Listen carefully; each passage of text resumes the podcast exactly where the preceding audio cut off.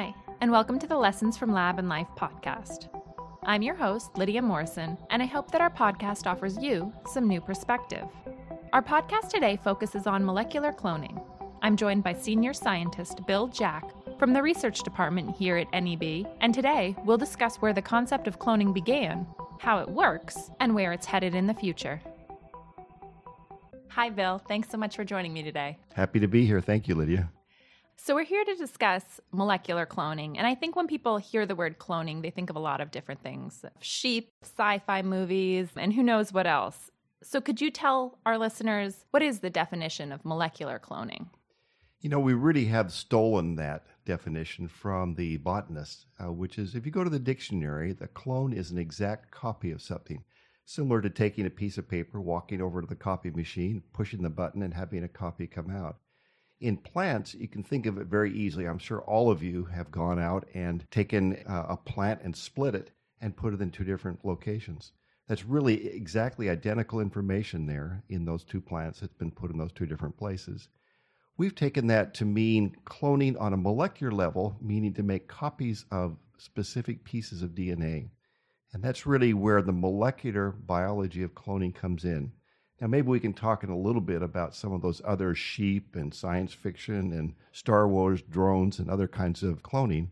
But for a basic definition, it really is just a molecular copying of pieces of D N A. And who invented molecular cloning? There are several advances that came in to allow molecular cloning to occur, but it's basically Stanley Cohen and Herb Boyer that are credited as being the first molecular cloners and making recombinant D N A. This was really preceded by a number of advances. Uh, Stanley Cohen's lab had been instrumental in showing that you could take small, autonomously replicating D N A circles in bacteria and easily transform them or put them into other bacteria. They were also able to identify selective markers on those plasmids, such as antibiotic resistance, which allowed not only the transformation but also the strong selection for any bacteria that had obtained that plasmid. Later on, the advance of the introduction of a few key enzymes. First of all, D N A ligase, which glues pieces of D N A together. And the second, restriction endonucleases, which cut D N A in specific spots and leave sticky overhangs that allow ligation to occur. Those two enzymes really revolutionized the ability to be able to take a foreign piece of D N A, stick it into these plasmids, these autonomously replicating circles, and put those back into bacteria and have not only that plasmid replicate, but also that inserted piece of D N A. So that's really the underlying scheme of what constitutes molecular cloning, namely just making more copies of a specific piece of D N A. Why is molecular cloning important? It has allowed us to be able to take very small and selected regions of D N A and make multiple copies of that. With the multiple copies, it's made it much easier for us to analyze the, for example, the D N A sequence, the mm. content of those, the genes that are contained within those pieces of D N A, and also has allowed us to move our technologies into actually making the gene products from those particular pieces of D N A. All those kinds of analysis really have been enabled just because we've been able to make multiple copies. That makes it obviously a lot easier to be able to analyze those D N As. Why does molecular cloning require a host? You know, in the simplest form, we probably could do many of the things in a test tube. We can amplify D N A very well today with a polymerase chain reaction, P C R. However, bacteria have already been doing this for millennia, and so they're very good at it. They're very efficient at making the D N A. Uh, the bacteria are easy to manipulate, easy to extract high quantities and quality of D N A from the bacterium. In fact, the fidelity of D N A made in bacterial hosts is much higher than we can ever do in the test tube. Interesting. So for these reasons, it's really just a matter of convenience for us to use bacteria to do that. That doesn't mean that there won't be specialized situations in which we don't want to make the D N A outside in a test tube, but really the bacteria are such a good manufacturing machine that it seems infeasible for us to use any other method on a large scale. And where are we with cloning today? Well, the roots of cloning go back into the seventies, and so we have a good forty-some-odd-year history of doing cloning, and we've certainly grown in appreciation of the things that we can do with cloning, the techniques and the speed with which it's done. I've been in the field for a little over thirty-five years, and it's remarkable to me to see the speed at which things can be done now in terms of making clones, in analyzing the clones, and producing the clones. So we continue to be able to assemble more and more pieces together in a single clone, in a single pass. We continue to have increases in the ability to modify the D N A that's been inserted in the clones. And we also continue to have better ways and faster ways of purifying the D N A from bacteria when we put them in. So we really are continuing to move the advances, and I think that there really are more advances ahead of us, fortunately, that will continue to make this process even easier and even easier to analyze. How is molecular cloning used today in synthetic biology? So synthetic biology, in my own definition, would be putting together multiple genes and pathways to be able to study how the different proteins interact. Much of molecular biology and biochemistry has been necessarily based on study of individual enzymes, mm. purifying the individual enzymes, looking at their properties, and trying to analyze them in terms of what their structure might be and how they might perform their individual activity. However, the field increasingly has been turning to looking at multiple complexes of proteins together and how they act.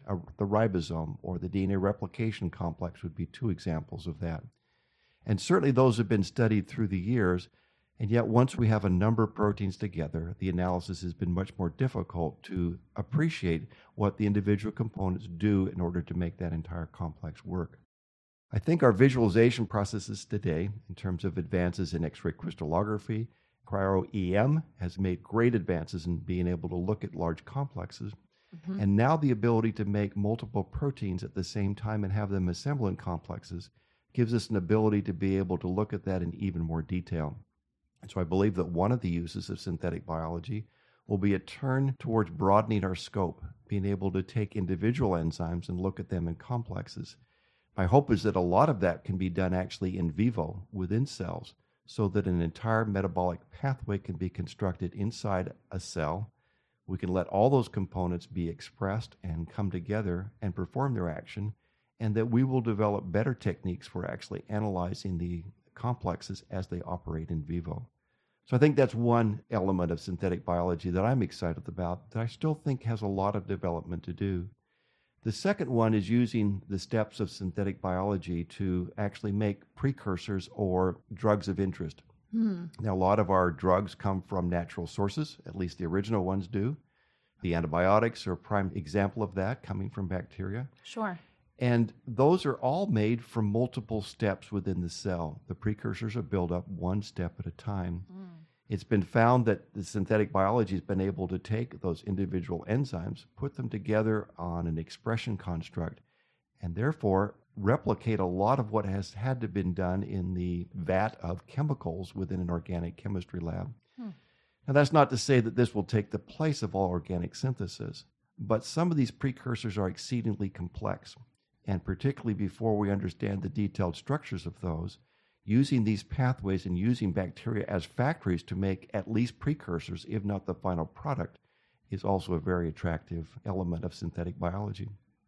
Yeah, that's really interesting. So how does molecular cloning enable the production of a transgenic organism? There we're going to a different realm, because the cloning that I've been talking about is really just individual pieces of D N A being put together. Sure. The cloning that we talk about when we're talking about Dolly the sheep or mm-hmm. something else is really at a different level. Now, it's easy to think of cloning in terms of bacteria, because as they reproduce, they essentially just take everything, split it in half, and divide. Okay. And so each bacteria is essentially an identical copy of the parent cell. Mm-hmm. Once we introduce sex, we've got problems, because it gets complex. It gets complex. And in that case, all the progeny have a contribution from both the mother and the father. Mm. And it's not always predictable how those things will go together. And so even if we take purebred strains and strains that are identical and mate them together, we still have some differences between them. That's as close as we really get with higher organisms using sexual reproduction to having clones that result out of the mating. In the case of Dolly the sheep or other uh, transgenic animals like that, we actually are able to take the same eggs and split them up, let them divide, and take individual eggs that have identical contents and put them into multiple animals. And in doing that, we are actually able to make identical copies of the same animal. And so that's really what we're talking about with transgenics animals, being able to make identical copies because we start with identical starting materials that haven't been mixed around by some sexual process. Hmm. And so how does molecular cloning apply to something like gene therapy? Gene therapy involves the change or alteration of genes that are already in the body. And so the molecular cloning is probably not the best term to really refer to that.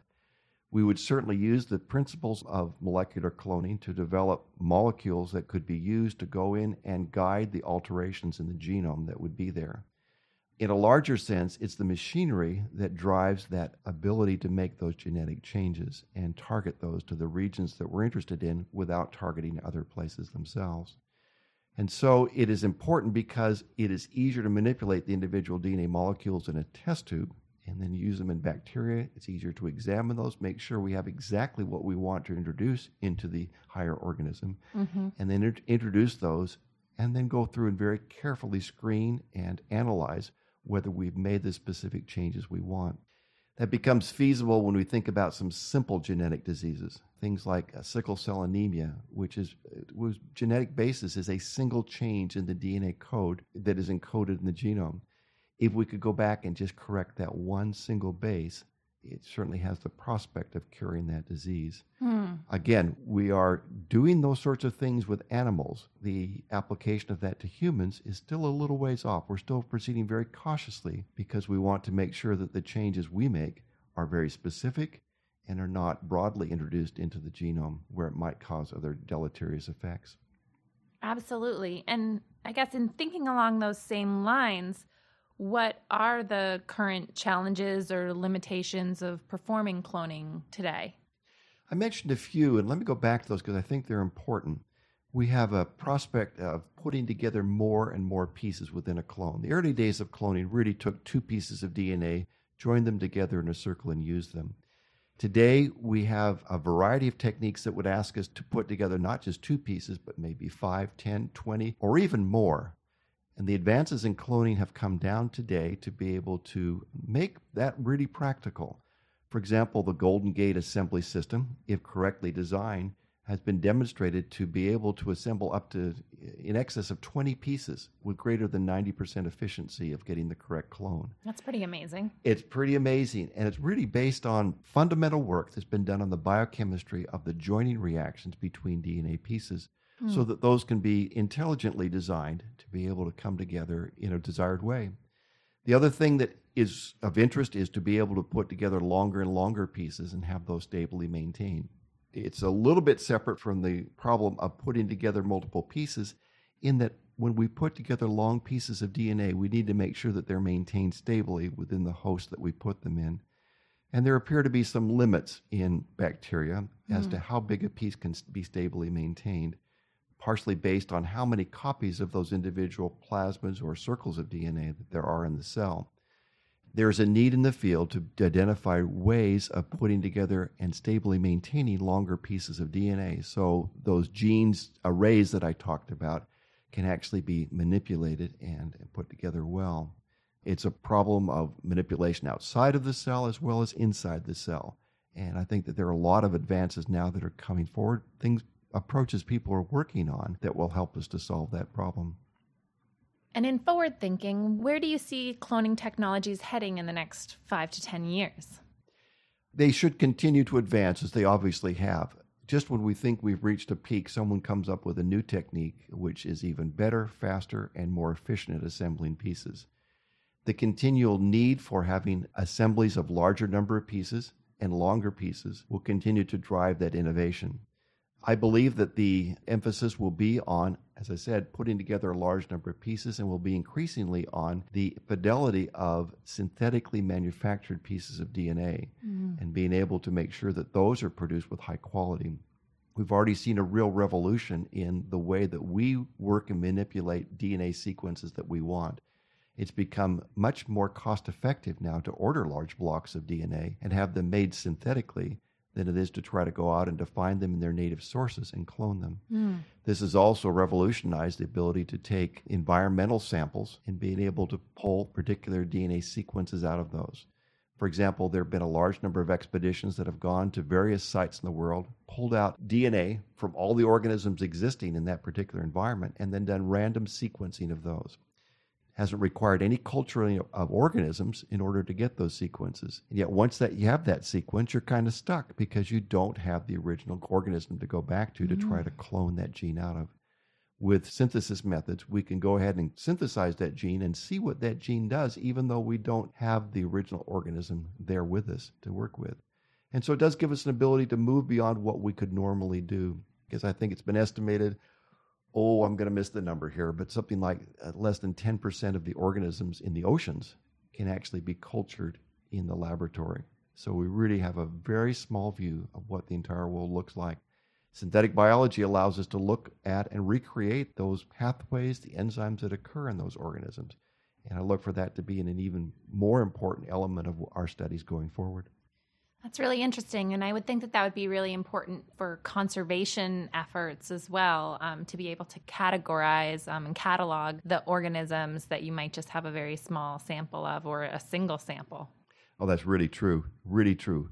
A lot of the conservation efforts to date have been trying to preserve identifiable organisms from the marine uh, environment. Mm-hmm. The Ocean Genome Legacy at Northeastern University, which had its foundations at BioLabs, have been on that task for uh, twenty, twenty-five years.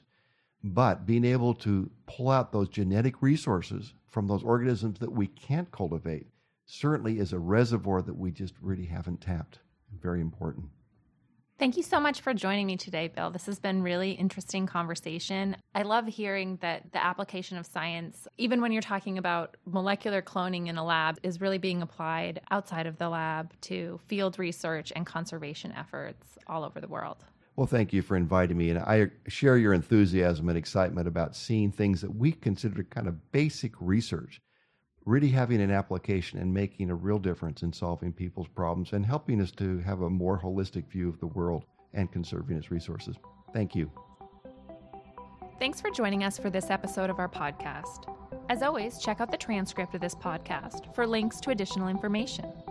Hope you'll join us next time for a discussion about the intersection of art and science with Scott Chimileski, who's a postdoc at Harvard Medical School and co-curator of Microbial Life, a universe at the edge of sight, currently on exhibit at the Harvard Museum of Natural History.